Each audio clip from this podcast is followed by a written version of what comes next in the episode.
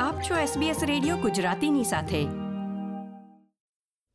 નમસ્કાર. પહેલી જુલાઈ બે હજાર વીસના મુખ્ય સમાચાર આપ સાંભળી રહ્યા છો વત્સલ પટેલ પાસેથી SBS ગુજરાતી પર. પ્રસ્તુત છે આજના મુખ્ય સમાચાર. વિક્ટોરિયામાં કોરોના વાયરસના હોટસ્પોટ વિસ્તારમાંથી ન્યૂ સાઉથ વેલ્સમાં પ્રવેશનારને અગિયાર હજાર ડોલરનો દંડ. વિક્ટોરિયાના દસ વિસ્તારોમાં લોકડાઉનના નિર્ણયને વડાપ્રધાને આવકાર્યો. અને ઓસ્ટ્રેલિયા આગામી દસ વર્ષ માટે રક્ષા ક્ષેત્રમાં બસો સિત્તેર બિલિયન ડોલરનું રોકાણ કરશે.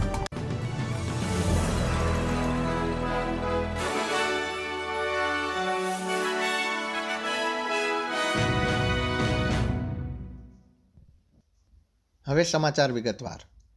વડાપ્રધાન સ્કોટ મોરિસને વિક્ટોરિયન સરકારના એક ડઝન જેટલા વિસ્તારોમાં લોકડાઉન જાહેર કરવાના નિર્ણયને આવકાર્યો છે.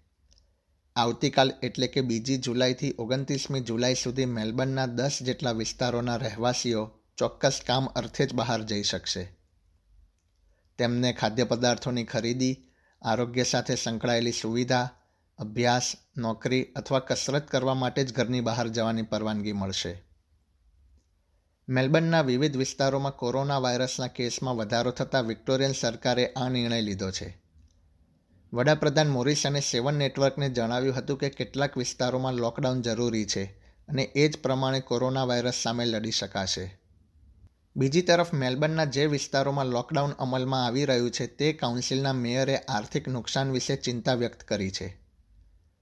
મેલબર્નના હ્યુમ કાઉન્સિલના બ્રોડ મિડોસ ક્રેગીબન ડલ્લાસ વિસ્તારમાં બીજીથી ઓગણત્રીસમી જુલાઈ સુધી લોકડાઉન અમલમાં આવશે.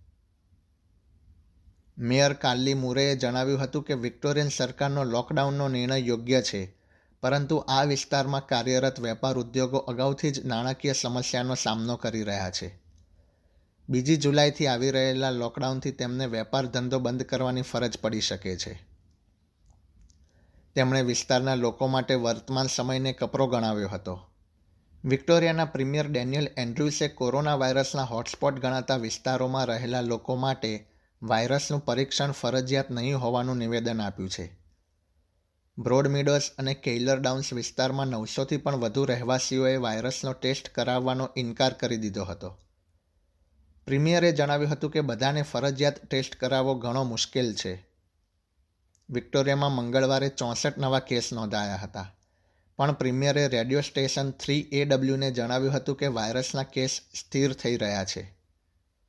બીજી તરફ ક્વિન્સલેન્ડે ડેપ્યુટી ચીફ હેલ્થ ઓફિસર અને ત્રીસ નર્સને મદદ માટે વિક્ટોરિયા મોકલ્યા છે. વિક્ટોરિયાના કોરોના વાયરસ ધરાવતા વિસ્તારમાંથી જો કોઈ વ્યક્તિ ન્યૂ સાઉથ વેલ્સમાં પ્રવેશશે, તો તેને અગિયાર હજાર ડોલરનો દંડ અથવા છ મહિનાની જેલની સજા થઈ શકે છે. જે લોકો ન્યૂ સાઉથ વેલ્સમાં રમત સ્પર્ધામાં ભાગ લેવા જશે, તેમણે એ સાબિત કરવું પડશે કે તેઓ વિક્ટોરિયા રાજ્યના રહેવાસી નથી. ન્યૂ સાઉથ વેલ્સના આરોગ્ય મંત્રી બ્રેડ હઝાર્ડે જણાવ્યું હતું કે સુરક્ષાને ધ્યાનમાં લઈને આ નિર્ણય લેવાઈ રહ્યો છે. ઉલ્લેખનીય છે કે રાજ્યમાં કોરોના વાયરસના પ્રતિબંધો આજથી હળવા થઈ રહ્યા છે.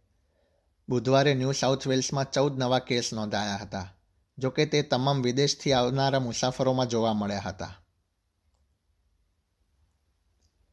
વડાપ્રધાન સ્કોટ મોરિસન આગામી દસ વર્ષ માટે રક્ષા ક્ષેત્રમાં બસો સિત્તેર બિલિયન ડોલરના રોકાણની જાહેરાત કરશે. વિસ્તારમાં ચીનના વધી રહેલા પ્રભાવને ધ્યાનમાં રાખીને આ યોજના અમલમાં મુકાઈ રહ્યું હોવાનું મનાય છે. વડાપ્રધાન મોરિસને જણાવ્યું હતું કે ઓસ્ટ્રેલિયાએ કોરોના વાયરસ બાદના વિશ્વ માટે તૈયાર રહી ગરીબી અને અરાજકતા સામે લડવું પડશે.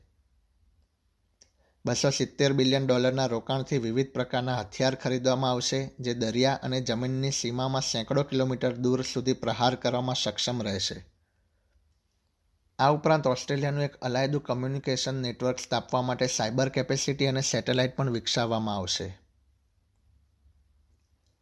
કેન્દ્ર સરકારે નેશનલ ચાઇલ્ડ અબ્યુઝ રીએડ્રેસ સ્કીમમાં ભાગ નહીં લેનારી છ સંસ્થાઓની યાદી જાહેર કરી છે. કેન્દ્ર સરકારના જણાવ્યા પ્રમાણે તેઓ ભવિષ્યમાં સરકાર દ્વારા પૂરા પડાતા એક પણ ફંડિંગ માટે લાયક બનશે નહીં. આ ઉપરાંત તેમને આપવામાં આવેલી ટેક્સની રાહત પણ પાછી ખેંચી શકાશે કે કેમ તે અંગે તપાસ કરવામાં આવશે. સોશિયલ સર્વિસ મિનિસ્ટર એની રસ્ટને જણાવ્યું હતું કે આ સંસ્થાઓ બાળ શોષણનો ભોગ બનેલા લોકો પ્રત્યે પોતાની જવાબદારી નિભાવવામાં અસમર્થ રહી છે. આ પ્રકારની વધુ માહિતી મેળવવા માંગો છો? અમને સાંભળી શકશો Apple podcast Google podcast Spotify કે જ્યાં પણ તમે તમારા પોડકાસ્ટ મેળવતા હોવ.